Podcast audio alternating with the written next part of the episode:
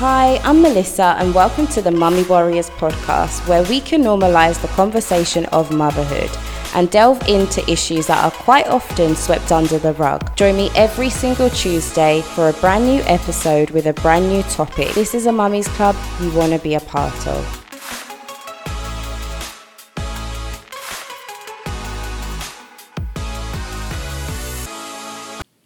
Hi, and welcome back to the Mummy Warriors podcast. I'm your host, Melissa, and welcome back to episode four of season two's podcast. This episode, I'm going to be discussing the single parent tag, sharing my journey to becoming a single parent. So, for those of you that are not aware, I have a baby boy called Brandon who is four years old, but he's soon going to be five in October.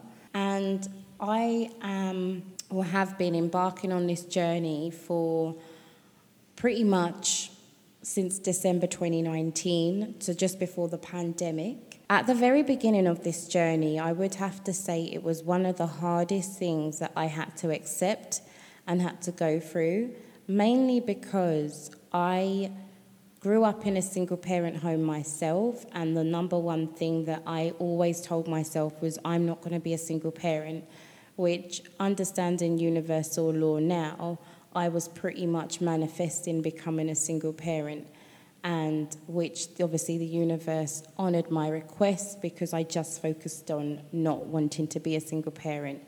Now, one of the reasons why I didn't want to have the label single parent more than anything was because of the stigma that's attached and the constant, continuous negative narrative that's attached to single mothers.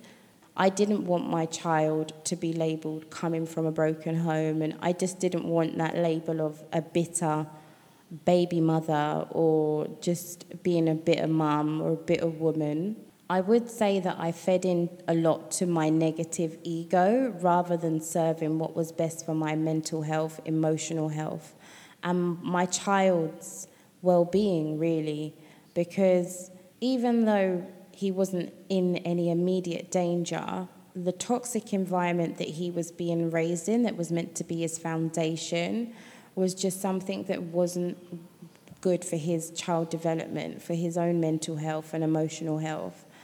And I have said before, if you've listened to previous podcasts, I've said before that I've sacrificed my soul just so society could see that I was not a single parent and that I my son lived in a home with two parents. Now, I fought the label so hard to the point where I just had to give in and just, you know, accept the fact that this wasn't going to work. I don't see myself as a victim now, whereas I used to pretty much live in the poor me, poor me, I'm a single parent. The number one thing that I think was hurtful or the guilt that I felt was was just being labeled like kind of that label of not good enough. I always feel like there's that na- narrative that single mothers are not good enough or that our homes are broken and our children are raised in broken homes. And then we've got all of these statistics that are placed on the children that are raised in single parent homes. And I just felt like a failure and I let negative ego take over. And that's one of the things that um, really, really, really just, I was trying to fight it. When I was living with my son's father, I was doing everything anyway, just on the outside. I wasn't labeled a single parent, but pretty much I was doing everything on my own anyway. But when it actually came to the forefront of us being literally in two separate homes. It was literally one of the hardest transitions I think I went through, mainly because I knew my son had picked up on something had changed. And though, surprisingly, his behavior didn't really change, not for the negative anyway, definitely for the positive. So that's something that actually surprised myself that I felt like he really was thriving in the environment of like it just being us. He just seemed a lot more happier to me And I guess thinking back now, it's because there wasn't that tension, constantly arguing, constant combativeness, and my emotional health was better and my everything was better, even though it was so hard in the sense of coming to terms of the reality that it was just me and my son and like having to navigate this new way of life and feeling like I had failed as a parent as well because I didn't feel like I don't know it's a strange thing to discuss but basically I just didn't feel like I felt like a failure like oh my god I chose the wrong person to you know father my son or whatever kind of had a lot of guilt, and I kind of felt like it's my fault that, you know, you you don't have a home with two parents, and I again I had my son quite later on compared to like nowadays. Well, back in the day, I guess, because nowadays a lot of women are having kids quite older. You know, I wasn't teen. I wasn't in my twenties. Well, I was in my late twenties when I actually gave birth to my son, and six weeks later I turned thirty. So I just kind of felt like, wow, I waited my whole life to have a kid, and then I still end up being a single parent anyway. So it just felt like one big old, I felt like one big old failure. Now, I was actually with my son's dad altogether for around seven years. So that's another reason as to why I was like so disappointed because you know when you've been with someone that long you kind of you, you feel like you know all of their flaws and stuff and I just I kind of that naive way of thinking that having a baby would only just enhance our situation. But really and truly, it really just highlighted the cracks. Currently, the visitation is well, there's nothing in place. There's no boundaries in place. Currently, it's as and when. It's there's no structure. It's literally, oh, I'm coming to see Brandon, and then he just shows up, which is nothing that I would ever recommend to any single parent out there, newly single parents out there, is the first thing I would say is assure to get yourself a visitation structure, a payment structure, otherwise you will end up. It may start off smoothly and fine, but it will end up, there will be confrontation and conflict because you feel like your boundaries are being overstepped and they may feel like their boundaries are being overstepped and it's just going to basically cause a lot of toxic exchanges. The visitation is around every fortnight. He visits my son at my house. Due to just continuous situations, if you've listened to my episode with Sarah Baccaro on co parenting with a narcissist, you will uh, get an understanding of part of how toxic my exchanges can be with my son's father because of situations where I feel my trust has been betrayed. Because one of the things, one of the hardest things when you become a single parent is when you start sharing time and custody, when you get to the realization when your child is not in your house, you do not have control of what happens in when they're with their dad or when they're with their mum. And that was so hard for me. I didn't want to control the situation, as in, like, this, this, and this, you need to do this, you need to do that. But I just simply wanted boundaries in place. So when he was to come back home, he would understand that this is, you know, your bedtime is at eight o'clock. The latest it will be is eight thirty. You don't have a drink at six o'clock. Just simple things that I implement in my home that I realized was not being implemented when he went to stay with his dad. I'm not going to use this platform to sort of bash him, obviously, because my son might listen to this one day and I don't say negative things in front of my son about his father, mainly because, number one, I think that's toxic anyway. Therefore, I'm not going to share or let him know anything negative that I think about his dad. I don't think that will be great for his mental health and his well being. And kids internalize a lot of things anyway. So I wasn't going to be that bitter woman that was like, just because this situation happened and I'm now seeing a different side to his father, that I'm going to start saying negative things about his dad. Um, that's not who I am anyway, and I just don't do it. But basically, one of the hardest things going into being a newly single parent mum is laying down the boundaries and the foundation and also letting go of control because obviously when they are not at your house you can't physically control what happens or who they bring around your child so now visitation is done at my house for again I haven't made any stipulation as yet because I'm trying to be fair in a situation. I he comes at whatever time and leaves at whatever time, though he's not allowed inside my house. He can play outside with my son. Everything financially is on me, so I take care of everything on my own, which is, I try not to be bitter about it because I literally work and whatever I work, I literally have to pen to paper every month about my expenditure and how I'm going to take care of my son because he's my number one priority and making sure he has everything he needs. The biggest struggle for me being a single mum is everything being on me.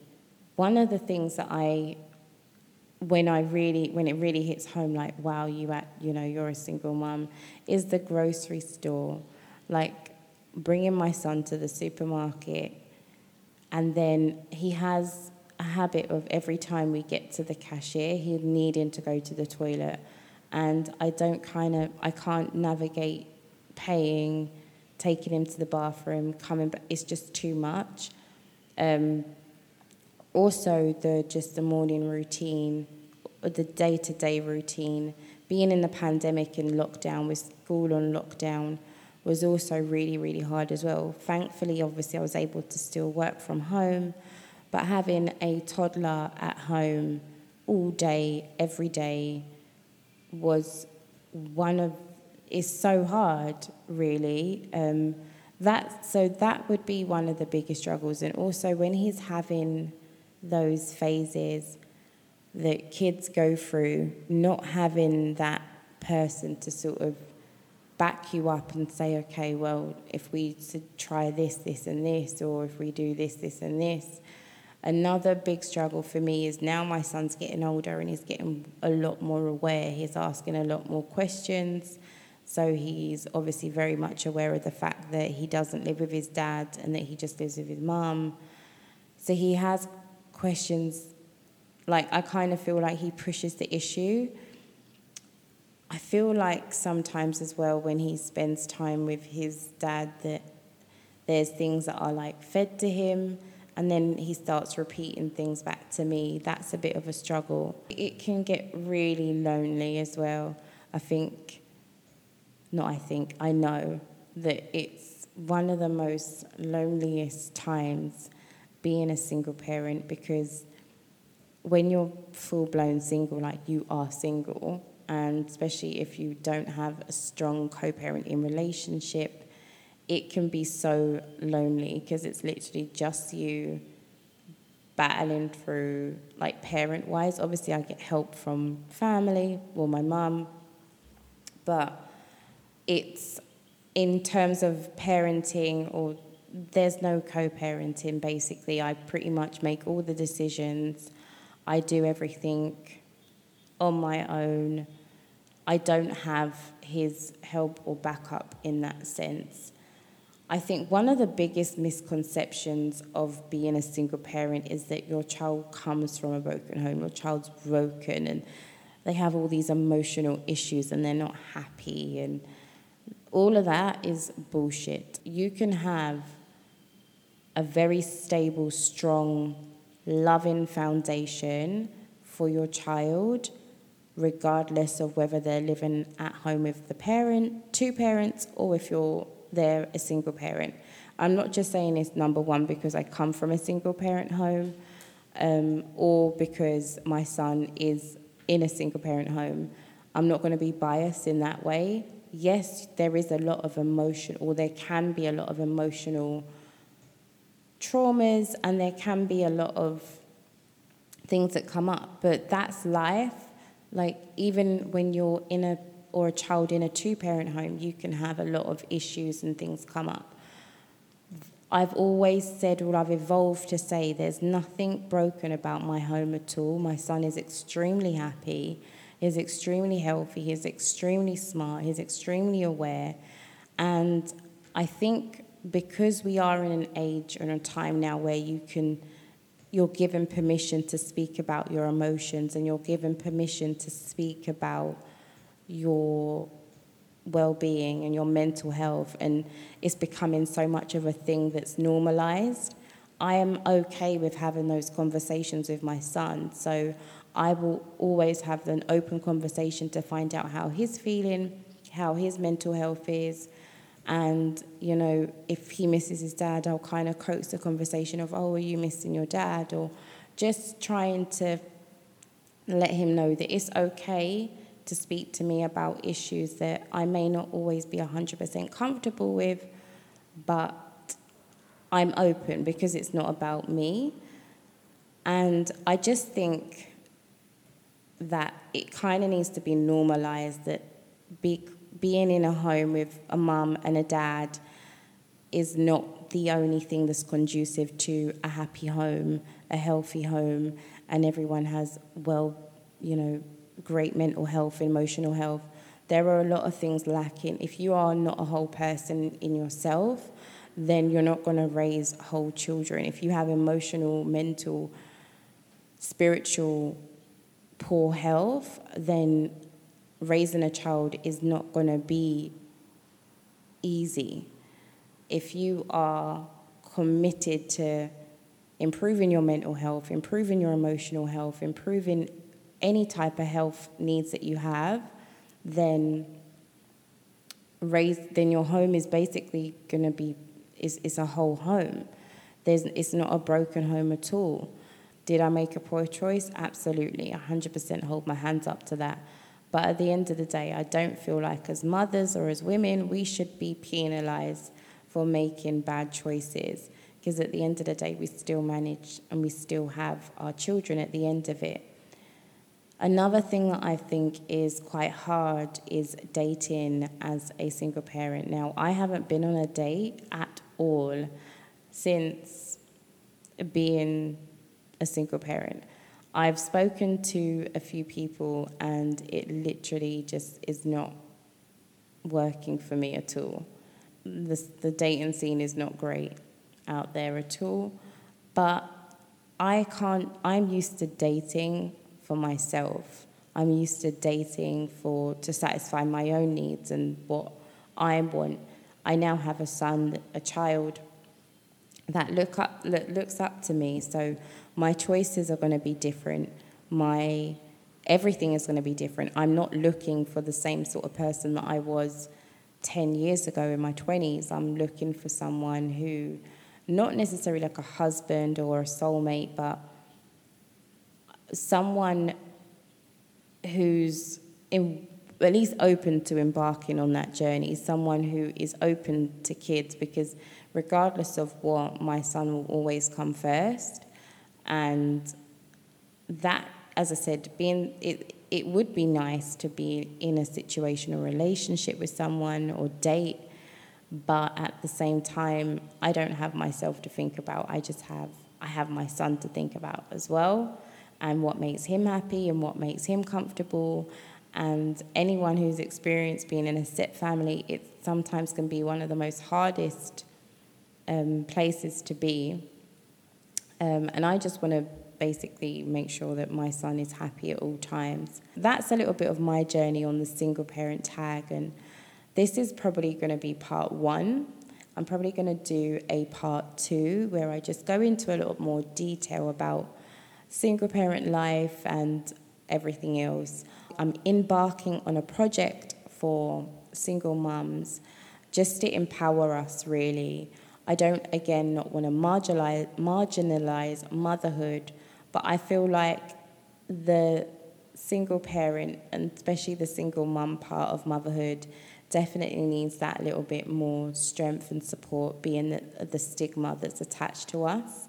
So I'm embarking on a project to empower single mothers, um, just so we can be counted as a positive figure in society, really, and just be seen as the same as our married mother counterparts um, or our mothers that are in a relationship.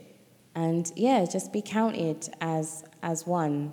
But I want to thank you once again for listening in. I hope you enjoyed this episode. You can go straight to my Instagram and comment on this episode or go on iTunes or wherever you're listening and comment. I'd love for you to follow on my Instagram, which is at the Mummy Warriors. Mummy Warriors spelled M U M M Y. And stay tuned for next week's episode. And thank you once again for joining. Thank you for listening in to this week's episode. Feel free to leave a comment, like, and share this episode. If you want a chance to be a guest on the show, all you have to do is send me a DM on my Instagram, which is at the Mummy Warriors. See you next week.